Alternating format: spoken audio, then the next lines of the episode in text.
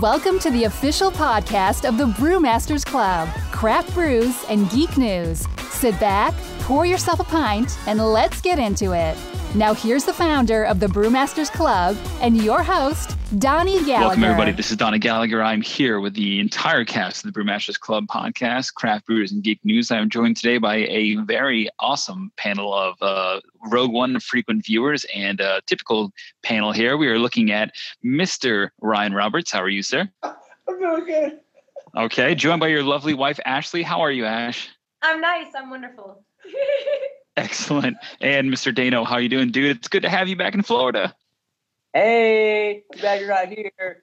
That's Indiana right. sucks. well, it's, it's really cold right here. Mr. Louseman, our final co-host, how are you, bro? Doing good, man. Bearding it up here down here. Excellent. Well, guys, just so you know, this um, this particular podcast here is actually brought to us today by um, Audible.com. Get a free Audible audio book and download a 30 day free trial. Audibletrial.com forward slash Brewmasters Club. Surf over 180,000 titles. Um, choose for one on your iPhone, Kindle, or MP3 player. That's all I have to say about that. If you want to support the show, please go to audibletrial.com forward slash Brewmasters Club to actually reserve your title and start your free trial. Now, let's get into it. Hell yeah. we are the we are the official podcast of Brewmasters Club. We are here to talk about craft brews and geek news, namely uh, some definitely good craft brews to check out here for the Christmas season. We've got your 12 beers of Christmas to help you survive your in-law nightmare. Um, we're going to talk about a couple other things, namely Rogue One. This will be very spoiler heavy. We're going to start off do our 12 beers of Christmas. Then we're going to do our uh, uh, non spoiler review, which will be very short than our very long uh, spoiler review uh, version of Rogue One. So let's get into it, guys. First off, who's excited to talk about the 12 beers of Christmas? I am. Uh, definitely. Right. I see a lot of hands. All right. First off, like I said, we're going to fly through these. This list here was created from craftbeer.com. It is the uh, 12 beers of Christmas. They start off with the Anchor Brewing's Our Special Ale. Ale. Excuse me. It's from San Francisco. It's a special ale known as the Anchor Christmas Ale. It's the granddaddy of Christmas beer, and in my opinion, it is the craft beer that has regained and reignited Americans' passion for holiday beers. Do you guys like any kind of craft beers? Because I don't know if like the Christmas craft ales are necessarily any different than any other kind of beer. I don't particularly find any value in them. How about you guys? Look, Donnie, the only Christmas beer I've ever had is the Sam Adams Christmas whatever. It tastes great, and I have it every year. But that's that's the only thing I've ever drank for Christmas that has Christmas in the label. Has anybody had a substantially great Christmas ale? Besides the one that we had, or that I had from Big Storm last week, the one from Craft Life that tasted like Christmas in your mouth, that was a great beer. Connie, I know you had that one. So Yeah. Well, they, they, they mentioned a couple of them. So there's a there's a Christmas beer that's number three on this list from Great Lakes Brewing Company, and there's a Mad Elf from Tröegs Brewing Company out of Hershey, Pennsylvania. Again, like I don't necessarily think that I've had a really great Christmas beer until I hit number four on this list, which is the Celebration from Sierra Nevada, our unofficial sponsor. Have you guys had that one? Great beer. I've not. I won't, This- I'll take that beer all day. that celebration beer so the celebration ale that sierra nevada has it's it's just got a ton of different it's got like the nutmeg it's got a little bit of uh like a like not a cherry wheat but it almost has that sweetness it's like pie almost but it's it's just so good but it's it's a great it's it's a celebration essentially uh, what they what they called it that leads us right into the next one which is number five here it's the Jewbelation 19 um, and that's from He'Brew the chosen beer out of new york um, and it's it's a celebratory beer. It's on the brewery's anniversary. They release it every single year, and it's it's fantastic. It's made with ten malts, nine hop varieties, adding up to again 19 ingredients, just like they said, Jewbelation 19. So that's a pretty cool one.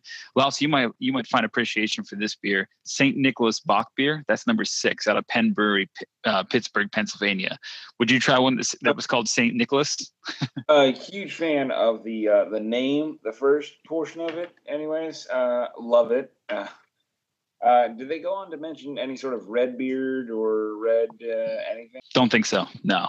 But the next one, no, the next one, the next one we have on here, the two Xmas. Have you guys had that one from Southern Tier? Because I swear I saw it's a Southern Tier on the on the table there. We've got some Southern tier, but it's not their uh, their their. The two Xmas. Yeah. Yep. Well, this one, this one is unique, and it, it really will. It, it is the one that I always suggest people to pick up because Southern Tier is so popular, and it gets, you know, you, you can pretty much pick it pick it up anywhere.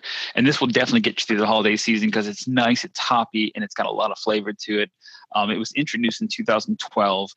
Um, and it's actually brewed with figs, orange peel, spices. It's not one of those overbearing red zinger type tea mixes, but it's got a really tight, a really tight body. It's rich, it's creamy, and it's not unlike the brewery's highly regarded autumn seasonal pumpkin. So it's very different from the pumpkin. However, the Southern Tier Pumpkin is one of my favorite pumpkin beers that that are out there.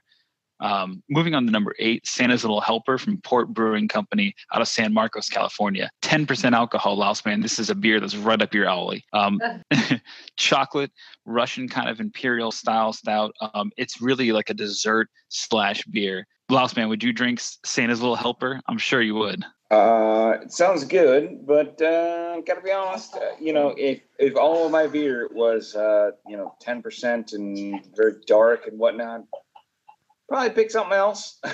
you know, if I'm stuck, if I'm stuck between that beer and something else, I'm gonna pick something a little bit on the lighter side. But Ryan, this is for you. The number nine, it's called um the Sled Wrecker. It's in it's from Nodding Head Brewery and Restaurant in Pennsylvania, PA. It's a winter warmer that's made out of Barbados molasses and rum soaked fruit. That is something that I'd like to try, and I think that you of all guys, what I see your face. You don't you don't think that your molasses and rum soaked fruit would be a, a, a drink for you? Oh, that actually sounds really good. yeah, sounds really good.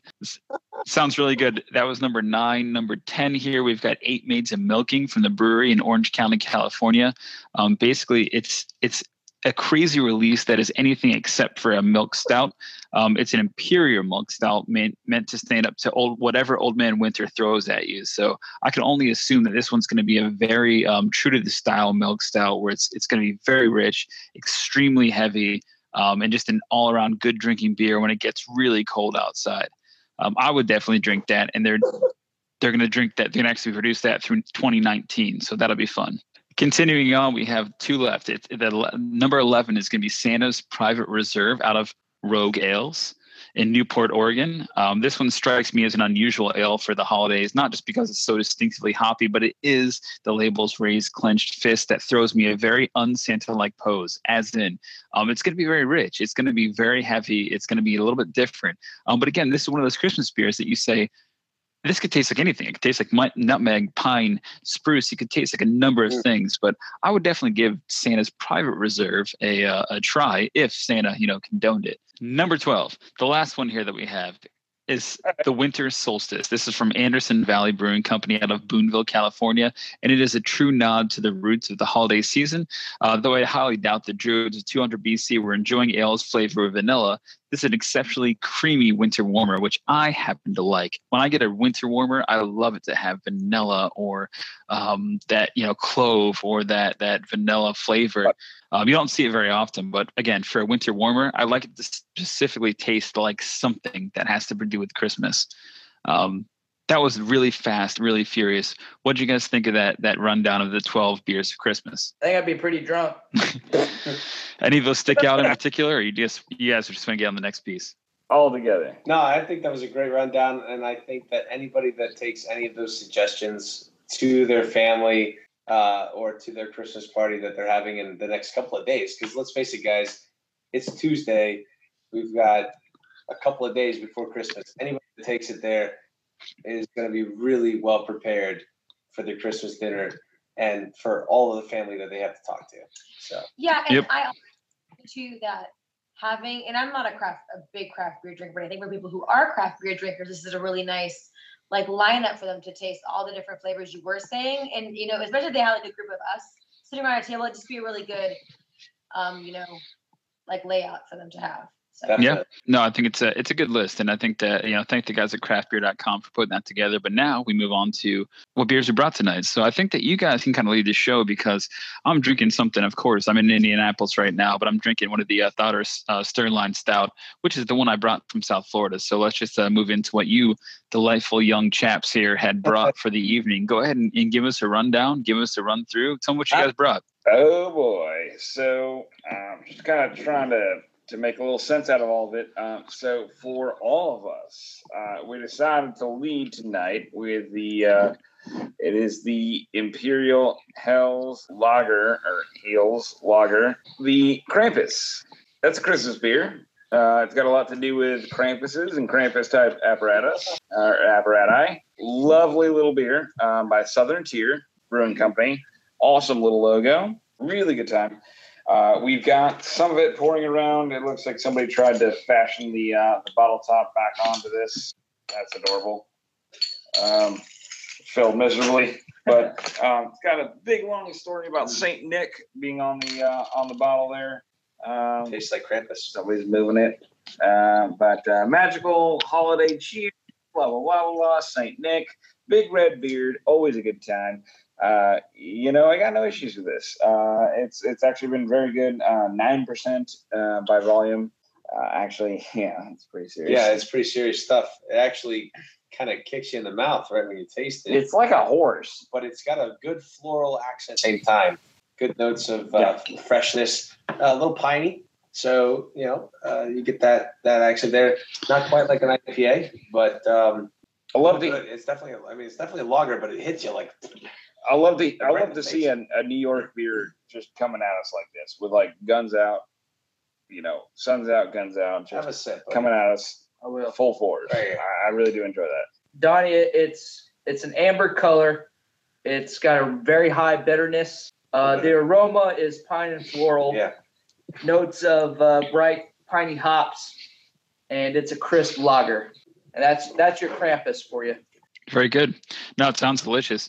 Uh, I think I've had the Krampus before. I, I certainly haven't had it this year, but it, it sounds pretty good. If you guys are liking it, I, I trust your opinion. What else you got?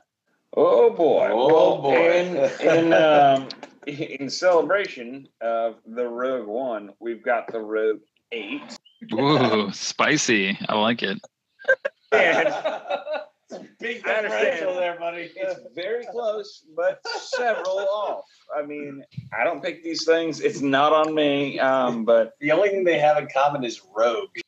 yeah, what Just else would you like in Just saying. common? Well, you know. You How something- how how hard do you think that the Rogue Brewery tried to get a Rogue One affiliation before this movie launched? I feel like they went dead guy ale, and then they went the other roads, and then they went I'm out. Like I think that's exactly what happened. They, so basically, They could have gone. They could. They could have gone Red Five. Maybe we'll see what happens because he wasn't in the movie, was he? Cool. Yeah, no, that'd have been great. And then they could be Spoiler like, alert. yeah, they could be like cool about all of it, but I don't know. Are we cracking this open, or are we Crack it open. Let me see how. Let me see how it is, guys. I need. I need somebody. Can Somebody walk me through this do- as you guys are opening this. Brewed Boy eight one three is going to do the honors on this one, and uh, we're going to pour it in. We're not going to mix it with the Krampus, Oh, no. so that's dot dot. A little bit darker. Yeah, uh, a little bit hoppier.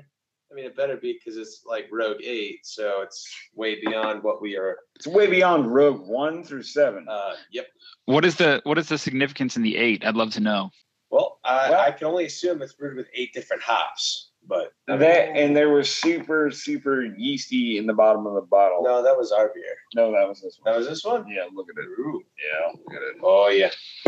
Oh, yeasty. Oh, very, very hoppy. No, It's very an fragrant. it's an eight hop IPA.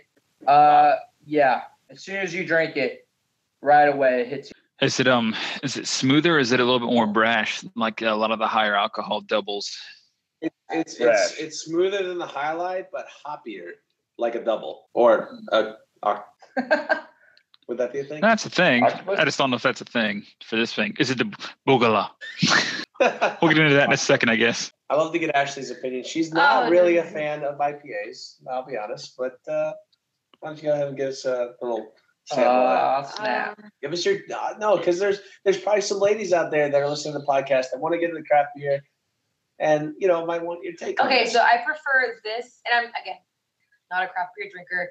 Um, on the regular, I prefer this immediate reaction over the previous. the previous. Krampus. Yes. Really? The Krampus just hit my taste buds totally not where I like them, but this is more. Enjoy- I could I could enjoy this more.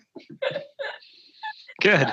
But What makes you enjoy that more than the Krampus? Because the Krampus is not supposed to be as hoppy as. Okay, well, I love the Rogue little Eight. piney thing on the Krampus. I enjoy the I enjoy the smell of that over the rogue. Okay. Um, So the but- piney, the piney thing would be called the floral hop notes. If you're just going to talk about it like you, you know, it's like a craft beer podcast or something. It's fine. If you know, it's okay. Yes, but um, I just I, I like this one more. Good. Good. That's I really like IPA, so I think I don't. for all of those huge. ladies out there, or even guys that aren't into the really IPA-ish or hoppy taste and flavors, you know, give it a shot. And See this- And this one would be more brash and burly compared to others. So interesting take. I'm just trying. To, I'm trying to understand what it is. If it if it if it's not a like a IPA or if it's a double that's real sweet, or if it's something that's just insanely like an imperial IPA. Go ahead. Totally more sweet and Yeah. nowhere near as bitter. Okay, good. So Um, it's, it drinks more like a double, like you said, Ryan. Yep. Yeah, yeah. It definitely finishes smooth, real clean, uh, real fresh. Yeah. Yeah. if you. Well, good. Well, those, those bombers seem pretty awesome, man. You guys got anything else over there? What do you, what else are you working on? That's all we got.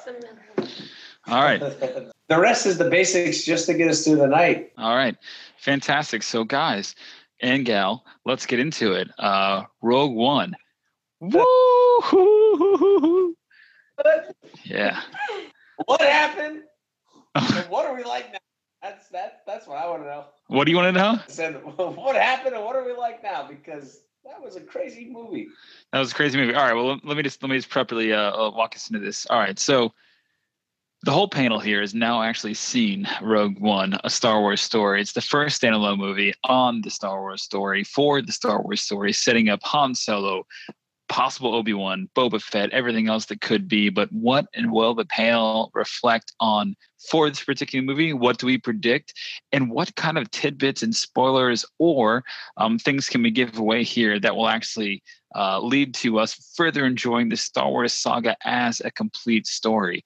First off, let me just tell you right now, we're going to do about five, maybe 10 minutes of non spoilers, and then we're going to go into 28 different points that tie this movie into the other movies and or and or definitely possible spoilers that are going to destroy any other kind of uh, of inclinings that you may have had if you have not seen this movie. So for the next five minute bros, what I'm going to ask you is some very objective questions, and what I need for you to do is answer nicely, answer unspoiler free. So we're not we're not doing the spoilers right now. Okay, this is your first warning. No spoilers.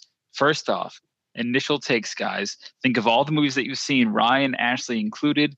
What is your feedback on this particular movie? I'll start with you. No spoilers. I loved it for the integrity of the way that they made it look like a vintage film. I was intrigued, I was captivated, and honestly, that's what I've been missing for years in all of movies that have been made since like 2005. I'll put it on the spot. I thought they did a great job of making it look old and before the original episode one, which is now episode four. But also, I feel like they didn't make it like really over digitized like in the newer one, two, and three. So I loved it. So Ryan, on that point right there though, because I watched it with my father-in-law who who had no idea. He like he walked into as a clean slate. He saw Force Awaken and he saw this movie. He said something very similar, but yet very different. So you said that they made it look like a vintage movie. Just a little backstory, and again, this is not spoiler, but when Gareth Edwards shot this movie, he also filmed movies like Godzilla and The Thin Red Line. So he shot it from an angle as what you would see if you were sitting there. So he shot it with a camera, not being over top watching what's going on, but yet a very eye level camera, which made it very gritty and more like a war film. Did you get that kind of personification from the the shooting style, or was it just like a vintage film? Because that's two different pieces there. But I'd love to know your opinion. I would say both, but I would also say that the um, the the material look for the way that the actors were dressed also played a big part in that vintage look. They Okay. didn't look overly fashionable, like you know, what was it, Queen Amidala, all that. Well, there's a You know there's a saying? So well there was a choice to didn't that. predate, Yeah. right? Okay. All right. So it didn't predate. All right. Both. Okay. So Dan, Dan, give me some of your insight there, man. Yeah, I thought the the movie didn't really feel like a Star Wars movie, which is, and I like that. I like that it felt like a suspenseful drama uh, with some stormtroopers thrown in. Okay. So I, just the feel of the movie altogether um, was really great, and it didn't. I don't know what the right term would be, but you know, in the other movies where they have all the lightsabers and all the flashy stuff, this was more to the point, gritty. Uh, I don't know. It, it just felt the the feel, yeah, organic. The feel of it was way different. Yeah, the thing that it, it, it came back on the shooting Right. style for me because at the same time I felt that it was it was kind of weird. Like it was it took me to get used to because no other Star Wars movie was shot from that same angle. So it was almost like face to face where everything was real close, it was real tight. And it threw me off for the first maybe 10, 15 minutes. And all of a sudden I was into it and I realized okay, this is actually a gritty movie. So I agree with you on that one too. Like it, it kind of threw me off and it didn't seem like a regular Star Wars movie, but then as I started noticing all the tie-ins and all the other connection pieces, you know, it really did feel like a Star Wars movie, and I, I gained that piece. Last man, tell me what your opinions are. Yeah.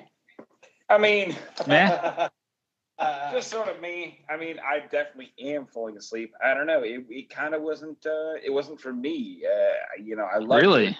Great. Yeah. No, it was cool. I, I love seeing all the the bits and seeing all the, you know, sass talking sort of droids and whatnot. I mean, all that was wonderful. But but- would you say it wasn't for you because it didn't have like the the, the same kind of saga storyline to it, or like yeah, there nobody, nobody, all was, that stuff? nobody was struggling with a ginger beard. I get it. Like, I mean, that's that's where we all are.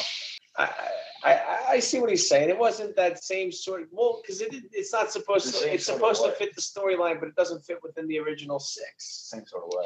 But see, it, it really. So again, this is trying to be non-spoilers here, but it really is supposed to. Yeah. It's supposed to feel that fill that void between one and three prequels because this is essentially a prequel and it's supposed to fill and, and set you up for the four through five. So my father-in-law coming into this, watching it as a as a non you know lore junkie like we are, um, he basically said he goes that that reminded me of World War II. He goes it looked like D-Day it looked like there was a struggle there and it set up that movie and now i finally understand what star wars is all about because what he said to me specifically is that he goes i watched this the one that came out in 77 and, and the older ones he goes i never knew what happened or why they started that so i was never that connected to it but watching this i can now realize why this whole turmoil started and why why darth vader was doing this and why all of these things happened because this movie kind of set it up in a way that makes me understand the struggle as to what happened here. So from that perspective, it's pretty interesting to hear all that and to understand that from a guy who never never really latched onto them like we did. Without giving anything away, spoiler wise, I, I definitely can see where he was coming from. Yeah, yeah, All right. All right, Lost man. the whole connection. It was it was Yeah, it was dark. dark. It was very dark. So Lost, we're gonna wake you up, man. Okay, ready? Spoiler, spoilers, spoilers now. So we're gonna go spoiler heavy. Wake up, Louse. Everybody, if you if you want to if you want to listen to this, if you want to listen to this, keep listening. If you don't want to, spoilers are now. I don't know what time this is, but I'll mark it in the notes below. This is gonna be very spoiler heavy. What'd you guys Listen. think? Oh boy. on your on your list of Star Wars movies, as in like if we had to list them all, is this at? Is this on the higher side? Is it below? Is it lower? Is it below prequels? Where where do you like this one in comparison to the others? out, Low. of, out of seven. Out of seven, where does this rank? Eight. So, so you really liked it. I Were you that think- disappointed in it? Yeah, I mean, I don't Well, think why? it was great. Like, I mean, a lot of the movie, I was just waiting around. I was like, that's cool. Well, well, were you waiting for? Are you sure you weren't sleeping? I was, I was pretty much waiting for either one of them to be like, oh man, they got chicken tenders too. And I was going to be like, oh, okay, cool. like, that's kind of what I was. Like, the whole movie, I was like, uh, okay. that's So cool. Louse was hungry the entire movie. I wasn't hungry. Still not. Oh, you were thinking of chicken tenders. All right. Well, else. I think I think where he's coming from is he was he was waiting for more of what we're used to when it comes to the the, the Star Wars, and me being you know the the most or the least talkative when we talk about this, I thought it was a great for any Star Wars fan. Yeah. to be honest with you. Yeah. No, I, So- I totally agree. So so let's let's walk through these and maybe Louse again. Like I think what happens is once you first see the movie, you know, it, it's it's resonating because I got the same thing. Like, as soon as I left the theater, I wasn't overly overjoyed. I was just kind of like taking it in and processing it. And then once I really thought about it and started to compile my thoughts, like I, I learned some things and I, I noticed some things that were different. So I literally have a list of 29 Easter eggs and, and points that will last through the whole, the whole movie here. All right, so I'm gonna go through these these these points. You guys want to want to just chime in as I as I kind of list them off? Is that cool? Go for it. All right. Yeah. So the first one, and you guys have to, you know, attribute to the Brewmasters Club here on this one. Who saw the blue milk on the table in Jyn Erso's house when they first started that? Yeah. How badass Ryan- is that? We all said we said it out loud. Blue milk. so did I. So did I. So blue milk is a, is a popular, uh, uh, you know, uh, drink that's in the Sky, uh, Star Wars story. Um, we saw it after Skywalker uh, br- briefly slurped it on the on the first episode of, of A New Hope. Um, according to Wikipedia, the drink comes from banthas. Did you guys know that? Blue milk comes from banthas. Yeah. I did not know that until I read this out. But um, so the next one is everybody's kind of rushing to get out of the house because Krennic's coming and saw, you know, they had this this this message that came through. Did you notice that Jyn grabs two dolls from her her possessions? She grabbed an Imperial officer and another one, but it wasn't the stormtrooper. That doll she left behind. That was pretty neat, right? I didn't see that. Well, the thing No, is, I, I didn't catch that. No. Well, the thing is, when he goes, he goes, grab your things. She grabs her dolls like a little kid would, right? Like you got little girls, and she just grabbed two little dolls and she threw them in a ball in a bag. But the thing is, if you read that Catalyst novel, you actually see where Jyn like physically puts those dolls together, and so she's she's putting these little sewing these together, and she has them on her little table, and she plays them.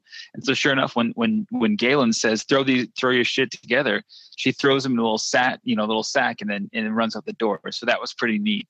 Um, the next piece that I noticed is that when the mom Lyra was running out of the house, she handed Jyn a kyber crystal. You guys saw that too, right? Yeah. Yeah. Yeah. Which, which at the, at the beginning part, I didn't know there was a kyber crystal, but then I caught on to it. Her necklace. Yeah. Yeah, her necklace The because because Chinook in the in the, in Jedha City Marketplace called it out, uh, which is interesting. Uh, what you guys? Which no purpose throughout the rest of the movie, but Well, there is purpose to that. No, there's purpose to that, and we'll explain. I'll explain it to you here in, in a second. Okay. yeah, tell me. You know what I didn't understand about this though, Dane, and maybe you'll have a little bit more and more insight on this. The Death Troopers. Did you notice they were speaking a different language? Yeah, they all Yeah. sound robotic. I, I didn't understand. It, it could have been because they're special operations. So was it like encrypted? or- and yeah, and they're they're they're the special security force for that particular person. So they're they're their own separate thing. Which seems to go down very quickly at every turn. yeah. So- Well, they they were yeah they were just they were just all sounding s- also all kind of like it was like like I didn't understand what it was. We kind of said out loud, you know, what are they saying? Yeah. But- Several and, times. and that was really it. oh, we didn't really we didn't really still in the dive into like yeah we didn't really think too much past that. Sorry, we're still. My bad. That's okay. I liked I liked the Death Troopers, but I felt like they really played a um like a, a chrome like played um a Captain Phasma kind of role where they really didn't do a whole lot. They were just there, you know. Yeah. They're if you look in the they're really great, but this didn't really show what they're truly made of. Yeah, very much Show they're great. I, f- I feel like they were very much underused. I thought one of them would have a flamethrower or something that would really do some damage, and they just didn't didn't show that. But then again, the reshoots that they had, maybe they put stuff back to make it less bloody. You know what I mean? Like less less in your face. So that was just one piece that I thought was interesting. Um, what do you guys think of Saw Gerrera when he found Jyn? Because he looked very different from when you saw him 15 years later. Pretty Yeah, mean guy. he- the what I took from him is I thought he would have a major role. Um, Well, well, he has a pivotal role. He doesn't have a lot of screen time, but his role is extremely important. yeah, and I know they picked him from Rebels, and I know what his lore is and all that. And I really thought he would have had more screen time. Yeah. So I really took from it is more. He should have had more screen time.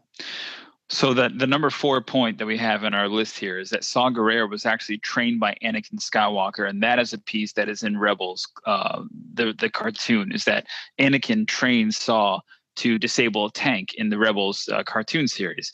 So then, much year, many years later from that, Saw kind of breaks out of the Clone Wars and then becomes his own, you know, freedom fighter, which is why he was such a thorn in the side of the of the the Imperials and the Rebels because he was just doing his own thing which we get into here in a few minutes. But I thought that was pretty unique how he was such a friend. And again, in the book Catalyst, he plays a really integral role that that brings it into why he made such of an impact on the Erso family. So it was really cool. Um, the next one, so we wa- we wake up. What what are you saying? The next shot that we have is that Cassian is in the like what Blade Runner type scenario there with the two asteroids that are kind of close together, right? That was a weird world. Yeah. We've never seen anything like that before. But did that not remind you guys of Blade Runner? Just the entire like kind of uh, spectrum that they were in, that little cityscape that was real close. I thought that was kind of weird that it was Yeah. so tight, but yet so different. He's bumping into stormtroopers and he was there. Ryan, what do you what do you think about that? It, it was neat to kind of see the, the that kind of chaotic world, uh, you know, setup, if you will. So And he shot a guy. He shot a guy in the back who was a, Yeah. a- an informant. So like, what does that show you? That that this Cassian guy is pretty much a badass. Well, I thought he was a snake, to be honest with you. I looked at last, I was like, this guy's a snake, but you know, that that was my first initial reaction to that whole scene. Felt like Mass Effect One. Yeah, it just felt. Yeah, it did feel like Mass Effect because it was it was very tight. There was a lot of people going on, a lot of different species and aliens. It was really weird. Like that's why I re- re- related back to to Blade Runner because it was just so bizarre and it was so tight quarters. But he then again just he was talking to this guy, got some information. The guy had a broken arm, and he's like, "No, I can't get out of here," and he shot him. Which you- you've never seen. You've never seen a rebel be Yeah. the bad guy like that. He did what he had to do, but that, that's that's kind of a, like it was cool, but then it was like, wait, what's this guy's like alternative or ulterior motive? You know? Yeah, because you knew So- because you knew within like two So- seconds the the the um, stormtrooper is going to be on him. Then all of a sudden it's going to be a huge deal. So I, th- I thought that was pretty cool. So then the next scene, Jyn wakes up and she's being transported in one of the the Clone Wars turbo tanks. And Dane, you had to have noticed this. Louse, you too. Um, that buddy was the HAVW A6 Juggernaut, which is the huge six wheel vehicle that they had in the Clone Wars. What do you think about that? Or do you think it is a repurposed tank that they're using now as a transport vehicle? Is that a possibility? Because they showed it in full force. Donnie, the only, the only thing I took from that scene was I didn't even really think about the vehicle. I was like, how the hell did she get to that point? Yeah. It didn't show jack crap about how she got to that point. Yeah, not how she grew up or grew up and all that. Yeah. yeah. Well, all I the- took. But see, they explained it because she said that she, because they went over her rap sheet, that she was forging imperial documents. She was X, Y, Z. She's always been antagonizing the Imperials and fighting not for the rebels, but fighting for herself. So she's either some sort of Yeah. smuggler like Han Solo. She was doing something else. She was doing something that was getting her in big trouble. And she eventually got caught by the Imperials enough to the point where she was stuck in jail and then sent off to a work camp because the planet was called Wobani. So she was actually being sent there to an imperial work camp, which means that she was going to be there working in the mines or whatever they have people doing there, but was abducted by K2SO and the rebels, saved from that big tank, which I thought was very cool. I'm just wondering why they used that big tank that we saw in the Clone Wars to transport her. That was what I thought was very unique. They probably just used the tank um, as usual. There's probably not an, uh, a certain upgrade, just what they had. Yeah, and that's what it looks like is that they used it from the clone army and they just found a new function for it, repainted it, spray painted it black, whatever it may be, and and use it again. But that's a cool tieback, and that's a neat Easter egg that they they didn't have to throw in there, but they did. So I thought that was fun. Absolutely. Yep. So the next piece is the Jedi Marketplace, or the Jedi Marketplace, right? Where they they they bring in one of those scenes that's just begging for a tiny, a, a ton of tiny references, um, a ton of high profile uh, characters. Uh, there was guys like uh, Dr. Evazan and Ponda Baba, which you guys saw, right? They're just causing a ruckus across the galaxy, bumping into people, trying to get their arms chopped off. You had to have seen those guys, right? Yep. Yeah. Yep. Yeah, those guys end up in Mos Eisley and Tatooine. They must have escaped from Jedha like seconds before it blew up, so they can go get their arm chopped off on Tatooine, which I thought was very funny. Um, there's also an RA-7 droid, which pops up in the uh, the Jawa Sandcrawler of Tatooine. A down to X-wing, which was really cool, and then your buddy Chirrut, which you said um, he he noticed a necklace right sitting across from the hall there. He goes, "Hey, uh, you know, what's your do you know anything about the Kyber crystal? And that's what you guys were talking about, um, knowing that he saw that necklace without actually being there. So I thought it was pretty cool that he was force sensitive without being a force user so much. Um, what you Yeah. guys what do you guys think about his introduction there, the blind guy? It was cool. Yeah. Good different take. You what? He, he believed he believed in it, but he he was definitely not you know a, a Jedi or or anything like that. He just he believed that the Force would protect, and I feel like that kind of led him in the direction that he went with this you know storyline to to lead us into the next chapter of things. I, I think he used the force in a sense. I think. Uh, I think he can influence it. I think he can harness it, but he can't throw it like lightning. Yeah, you can what- like feel what it what it, what it, what like what it wanted to go where it wanted to go for him like I in think particular for him particularly, the force because he was blind, he used some sort of force to lead him and protect him. Um, when you think of the force, you think of Jedi's, you know, throwing people around, yeah or Darth Vader throwing people around. Yeah.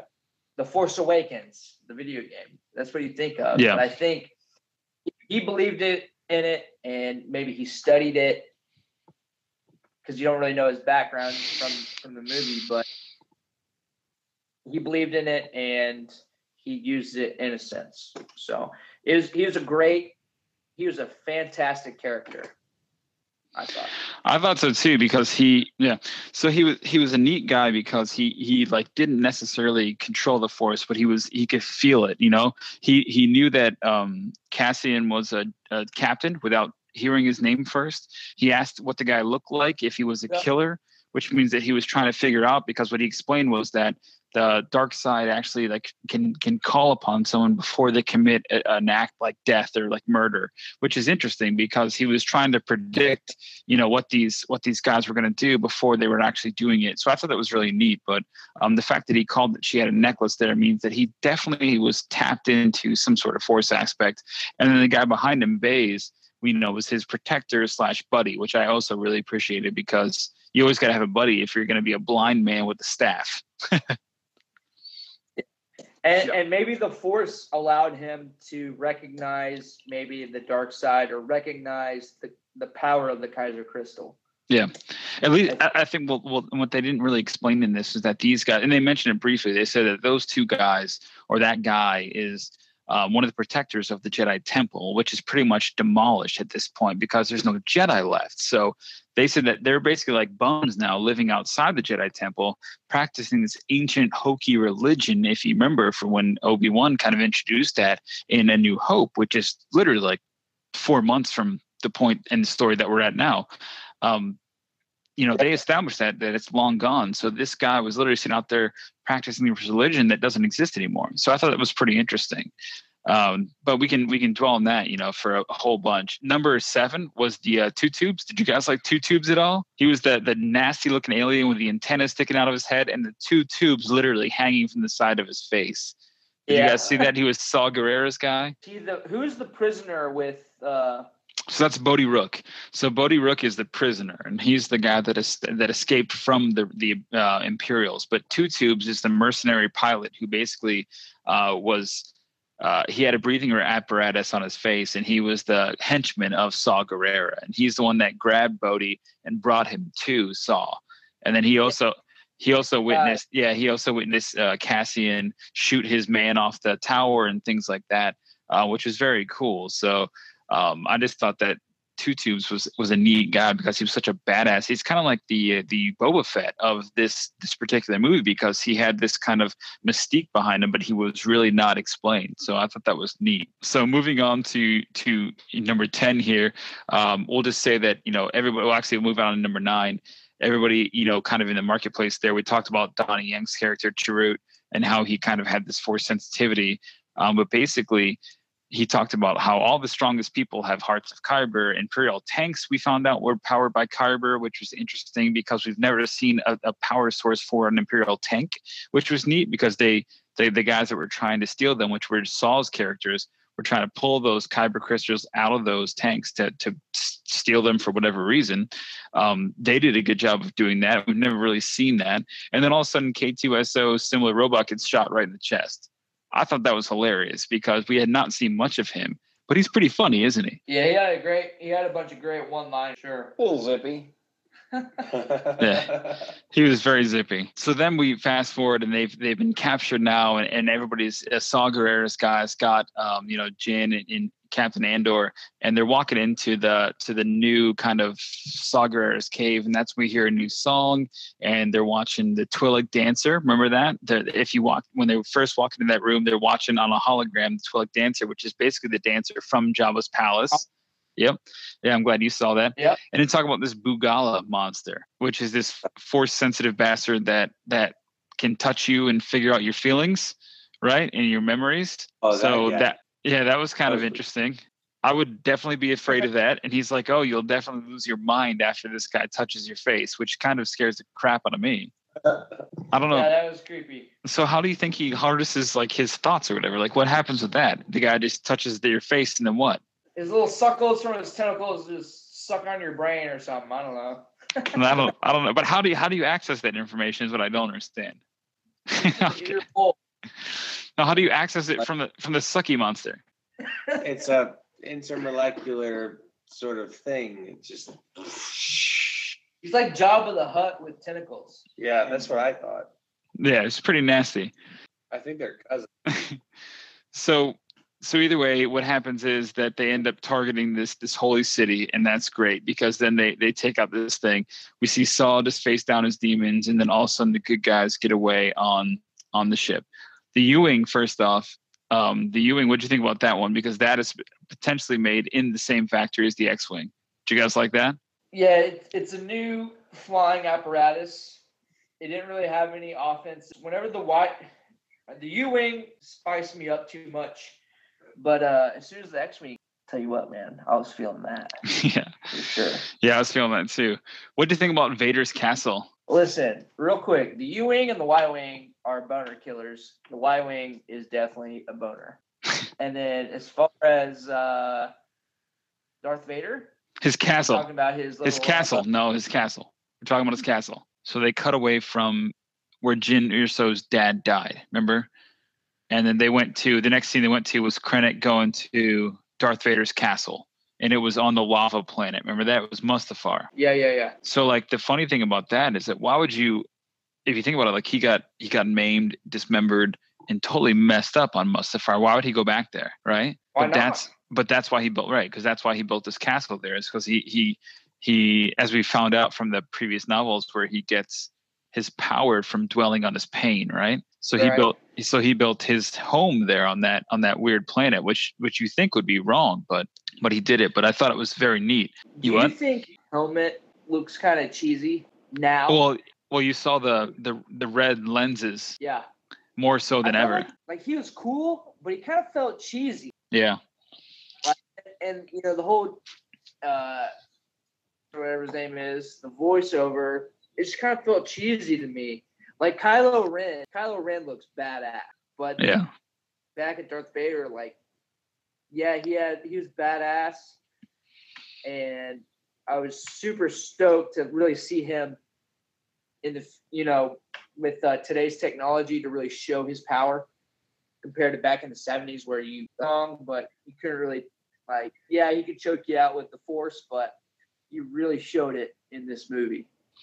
Well, you know what I thought was cheesy is when you saw Darth Vader walk away talking to Krennic, and all of a sudden he turned and he was like, "Meh, Yeah, he's like, and he's like, yeah, and now meh." yeah, and it's like, you, okay, well, he didn't like he doesn't always do this, right? Like, doesn't he? In the old one, he just looked at you, and all of a sudden you're like, Yeah. yeah. So Yeah. I felt like this was unnecessary, but they showed it for some reason, whatever. So I was, I was, don't get me wrong, I was pretty giddy when that happened. Yeah. I was like, yeah, so was I, because at that point, that was that was the only that was the only Vader we got. Um, Yeah. So like just fa- yeah. Oh, called it. No, we called it. We called it very well. So a couple of these things, just just fast forwarding through these. Uh, the 16 Easter egg that we had, we saw Yavin Base, we saw C3PO, and we saw R2D2. We saw Chopper. Did you see Chopper? Oh, where? Chopper was before you saw R2D2 and C3PO when they first panned into the the the base and Jyn was walking through in handcuffs. Chopper went through on her left side, and you could see him right there, Oh. clear as day. Yeah, clear as day. You saw. Yeah, clear as day. You saw Chopper. There's plenty of X wings. There was Y wings. There was all sorts of crap in there. Um, we saw Bail Organa. number 17, which is badass because we hadn't seen Bail since um, the prequels, which is awesome. So Yeah. Jimmy Smith, Jimmy Smits came back, saw them, talked a little bit, and then he said, "Oh, I've got to go home to Alderaan where he gets blown up. You should probably leave." um, uh, we saw Yavin Base, of course. Oh, Mon Mothma, number 20 here. We saw Mon Mothma come back, and she was the same actress that was in the prequels came back for this movie, Genevieve O'Reilly. So that's pretty neat that she looked very much like Mon Mothma, Mon Mothma, but was still back in this movie as Mon Mothma. So I thought that was very neat. Um, Yep. 20, 21 K2SO, he said that he had a bad feeling about this when he got cut off towards the end of the line. Um, though he and he mentioned that, which is in every single one of the movies. Star Wars. Yep. Yep, every single Star Wars. So he said that. And 22, bro, who was in the back of the tank? Oh, Darth Vader. Darth Vader, my man, my dog Vades. Um, we knew it. We called that. The guy, the guy in the robe was nobody. Right, nobody. I did not call that. I thought that was bullshit. That was a wasted moment. I think they could have put somebody with more more gravitas in there, and they didn't. Way, way too much hype into that scene. Yeah, because you only saw a very fraction of, but you saw that piece that we we pulled out of that out of that clip, right? The making the monsters of. They must have put that in there just to just to tease us wetter whistles and make us really feel like that's who it was because we all called it. That's what it was. Yep. Um, Absolutely. how badass was that Battle of Scarif, number 23? That was pretty sweet because them sneaking in there was awesome. And the hammerhead that was used to drive that that ship into there. What do you think about that scene? Yeah, that was incredible. The whole thing. As soon as as soon as they got there, I got the feeling like, here we go. Here's the Yeah, here we go. It's gonna be awesome. Well, the funny thing is and that I, I didn't even think about like the uh, the X flying in and like causing destruction, like the firefights in the air or in space. Like, that was really great. well, the funny Not much fighter action, but still great. Well, the, the best part about it is that that um, Blue Squadron made an appearance there, um, and basically uh, Blue Squadron wasn't the only one that made an appearance. They also brought Red, Red Squadron and Gold Squadron in, two units that survived to hit the Death Star. Um, plus, Yep. Red and Gold leaders appeared for the battle, and there's only it was also a quasi explanation as to why Luke ended up as Red Five because the original Red Five perished in that battle, which is Yep. cool because he died, and then Luke was able to be Red Five. At the same time, number 24 that we have on our list here is that unused footage from A New Hope was used. Basically, um, the Gold leader John Vander of the Red leader uh, and the Red leader um, Garven Dreis showed up in the battle as repurposed footage. So if you notice that he showed they showed the same old fat guy in the the the old X-wing, and he was like, you know, red leader, you know, green leader, gold leader. Um, it was Yeah. yeah, those were the same guys, and that was unused footage from the '70s that they threw in there. No kidding. Yeah, you, you could have called it. Did you not notice it when they showed him? You were like, okay, that's the guy. No. No, that's the guy. If you Like all I can think of. So like, Red Five, or is that is that correct? Red. No, red uh, five died. It's gold leader and red leader. Yeah, so gold leader, red leader, blue leader, whatever. All I could think of was red five. I was like, okay. So I was trying to think of how is this going to explain how Luke Skywalker becomes red five, and it's just the guy dies. Like Right. that's you know really going to depth, but But go, I kept like nudging, laughing. yeah, red five here, red five, great for red five. but but gold leader. Even think about Yeah, gold leader was the was the Y wing, I believe, and red leader was the X wing. And the red the red leader footage was from 1977. It was just unused footage That- from the original A, New Hope. That's awesome. Yeah, that was really good. And, well, I saw it when I saw the footage of him in that. Pi- I'm like, that's the exact same pilot from A New Hope. I'm like, that's so weird. And then I, as I looked it up, I was like, oh my god, that's that literally is the exact same guy. Yep. So, so moving on, we had um, 25 is the ghost uh, from Rebels. They mentioned Syndulla in tw- as our point number 27. Uh, basically, on Yavin 4, the Rebels head off to Scarif, and someone says uh, General Skandula over the or Syndulla over the intercom, which is a cool callback to Rebels. Um, then basically, Yep. the two last things that I want to talk about is that ending. Holy mother effing shit. Yeah, Did we not call that to a mother effing T? we did, and I was excited and I knew everyone would perish, Yeah. which was fine. I like how they went out. They did good. They accomplished the mission at all costs, and they were able to finish. What I, and we kind of discussed this uh, off camera, but we're like, well, so does the Death Star only destroy certain cities right now, and it gains power? And I said, well, I, I'm pretty sure it destroyed Jedha. Like that's gone. And then uh, the just the little city right there um, where they're fighting. I think they just destroyed that. If I'm correct or not, I, I'm not. So what I think for both was that basically Tarkin Tarkin pushed Krennic, and if you read Catalyst again, Tarkin's always trying to make Krennic look bad, and so Tarkin pushed Krennic into test firing on Jedha, and he destroyed that city of Jedha. Yeah. Now, when you destroy a city from the Death Star, you basically take out a continent. So it's not that that the whole planet is gone. It's literally like, you know, uh, twenty percent of the planet is just decimated, and that's what they did with that test fire. So the second test fire was when they were just going to clear out Scarif, and they said, "Well, screw it. We don't want them to get the plans off there, so just blow it to hell." And they they test fired. They Yeah. test fired for the second time. So it didn't destroy the it it. didn't destroy the planet, but it decimated everything within that, you know, multi-million mile mark. Um, that's what I think happened because it's definitely didn't blow up the whole planet, but those were two test trials. Because in Catalyst, Yeah. in Catalyst, the first test trial they shot off, it it did destroy a city, but it almost destroyed the Death Star as well. It murdered like twenty thousand of the people that were building it, and it backfired, and it was terrible. But that's all in the Catalyst book. What Crazy. when I said that ending, what I was referring to was the Tantive 4. So okay, all right. I'll, I'll jump into this. Get it. So this party, and one of my higher ups is a big Star Wars fan, and he went to the midnight showing, and we were at this long table eating Christmas dinner, and he looked down at me and he said, "Hey, uh, Mirt, you played uh, Force Unleashed too?" I said, "Yes, Guardian Sergeant. I, I've seen Force Unleashed. I, you know, I played it." He's like, "You remember the Darth Vader scene?" Oh, like, Jesus. Murder like all the Jedi's. I'm like, yeah. He's like, yeah, you're gonna like the movie. And I'm like, oh god. Mother. So like, I'm like, Not so again. I'm going, Not again. I'm going into it thinking like, total massacre, and I didn't like. This what makes movies great is when I don't know what's gonna happen at the end. So at the end, where it ties into A New Hope, and Darth Vader Seamlessly. Yeah, seamlessly. Boards the ship, murks all the rebels. I'm like, okay, this is good. And happens, and and it didn't blow my mind to the point of like what I thought was gonna happen. I thought they would just show like Darth Vader just murking a bunch of people just because.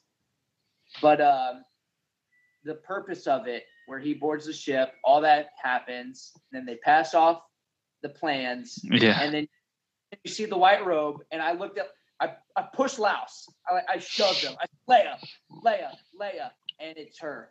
And the CGI, her for her and Tarkin were very well done. Yeah. On point. But I could, I already, I already knew Tarkin was CGI, so like looking at him, I could really pinpoint. I'm like, okay, they're really showing too much of him. Yeah. Uh, you know, don't show too much of him because I can really tell. All right. I feel like his face was like wider than it should have been, which is weird. looked weird. Um, Yeah. But they did well for for what they were trying to get at. And then seeing Leia there at the end, and then I'm like, it blended perfectly, and I give them much credit. Yeah. Very, very. First off, first off, I just had to say, like, uh, going back to that that uh, Vader scene, man, dude. First off, we like we called it. We absolutely called it. We're like, listen, my dog Vades, he's gonna get like five minutes of screen time, but part of those five minutes is just gonna be slashing, just Yeah. slashing people. And dude, it was it was oh it was perfect because you know you know his his armor restricts him from going up high so he was deflecting and just and choking people and smashing them up on the ceiling and then smashing them down and dude it was it was exactly it was exactly what i wanted it was exactly what we we predicted. It was exactly what what we needed to see for Vader, and I just thought that was that was top notch, man. And then all of a sudden, yeah, like there's five guys, four guys, three guys, and he slides it through the door, and then all of a sudden the the lightsaber, the lightsaber. Yeah, the lightsaber goes straight through the door, right? And it's like, oh god, it's like, and he, he trips on the thing and he gets on there, and all of a sudden, boom, they get off, right? Oh, and then he's just standing there, and it's like, but at the same time, you know what I was thinking? It brings back the Force Unleashed. I'm like, why doesn't if Vader's standing there and he sees the ship go away, couldn't he just force the ship to come back, the Tantive Four, right? I don't know. Why wouldn't he have done that? Because that would have meant that that Princess Leia is on that ship, and he would have probably felt that or known that, and so he could have Yeah. just just pulled it back and then gotten what he wanted. I mean, if that happened, yeah, you know, no movie, no eh, song, of course. Sure, and it's over. And but Leia, she gets the plans. She turns and like, what does this mean? A new hope. I'm like, Right. boom, there. but she was very she was very calm for saying that i mean she was very calm that was a very calm thing to happen when darth vader was right there When there's a firefight all around Yeah. her. all around her uh, the funny the other funny thing is that they they did before she even touched those they go hey um check check the escape pods which is which is how c3po and and r2d2 get off right and so they threw that in there too which which was pretty neat so they, they had so many callbacks but overall um how many star wars would you give this uh, 10 out of 10 0 5 6 7 8 what do you think Yeah, For me, it's a 10 out of 10. I really Yeah. enjoyed. I, I really, and so I, I saw what episode, it was episode three. I saw episode three on, it was like TBS, TNT, whatever. And I was watching the part where Anakin tells Mace Windu, hey, uh, Palpatine's, you know, he's a bad dude, whatever. yeah And then Mace Windu says, "Okay, you stay here. We'll go handle it." And then Mace Windu and the Jedi, there's like seven of them. They confront Palpatine, and it's that fight where Mace Windu and Palpatine are going at it, and the glass breaks. Palpatine shoots his lasers or his lightning, and then Anakin shows up. You Yeah. know, because you know, it's the transition from him being Jedi to the dark side and that whole like I couldn't even watch it. Like I was like, this is so bad, yeah so so bad, yeah disgusting bad that I can't watch anymore. So I turned Yeah. it off. yeah it's uh And then this movie compared to that, which and that holds so much um Uh, story. Like so much levity it's could- levity because it was it was the beginning of that yeah what they could have done with yeah three. It's like, ah. But seeing this movie, I was giddy the whole time. Granted, I was a little drunk. You know, I had a couple beers, yeah but I was giddy. I was giddy. I was excited. I was sh- shoving louse like, oh, yeah, this could happen. Like, oh, get, get ready.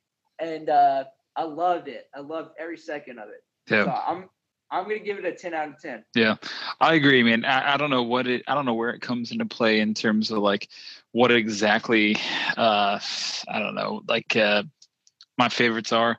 I love Empire, of course. I love A New Hope. Yeah. I love A New Hope because it was what started this. But man, this if you look at this, like what I went home and so I, I watched it on, I watched it and then immediately came home and watched um, A New Hope. This set up A New Hope like like you would never believe. Like I mean, if you watch this one and then you watch A New Hope, it is it is seamless. It just goes straight through into the next story, and it just keeps going. And all the ties and the cues that you heard in Rogue One go right into to the next one. So hats off to them for just making it as seamless as they did because it's it's perfect, man. They did a great job, and that's I'm really excited to Yeah. episode eight. If yeah, because episode seven was episode seven was okay. Well, 30, 30 year gap. It's it's a it's a long hill to climb, but but it was good. It was a good setup. So I, I want to see where where episode eight goes to. Uh, Absolutely. all right, man. So on that note, we're going to wrap up this extremely long uh, version of our podcast here. Uh, why tune in next week? Basically, what we did today is we had a um, an, an interview with Mark DeNote. He's a writer and author of a Florida craft beer guide. Um, very knowledgeable dude in terms of Florida craft beer. He also wrote a second book called Tampa Bay Beer Guide. Um, a lot of stuff going on there. We're going to analyze what Mark's interview uh, kind of showed us as to the Tampa Bay beer scene and what's going on with him. Um, of course you can always find us on uh, Amazon uh, or via the link below, or you can uh, hashtag Brewmasters Club Cast to participate in the conversation. Uh, we would appreciate you guys if you can leave us a review, leave us a comment, um, find us on YouTube, find us on Facebook, find us on Twitter at Brewmasters Club. Dano, where can they find you? Guys, you can find me on Twitter at DT M I R T, DT Mirt. DT Mirt. Of course, you can always find the other guys too at their various Twitter handles. However, they are passed out for this evening, and this is a, uh, a solo episode. We do appreciate you guys uh, tuning in. You've been listening to the official podcast of the Brewmasters Club, craft brews, and geek news. Grab a beer with the guys and be sure to subscribe to catch additional content. Add this podcast to your favorite RSS feed or iTunes. Chat with the guys on Twitter at Brewmasters Club and Facebook and online at www.brewmasters.club. Cheers!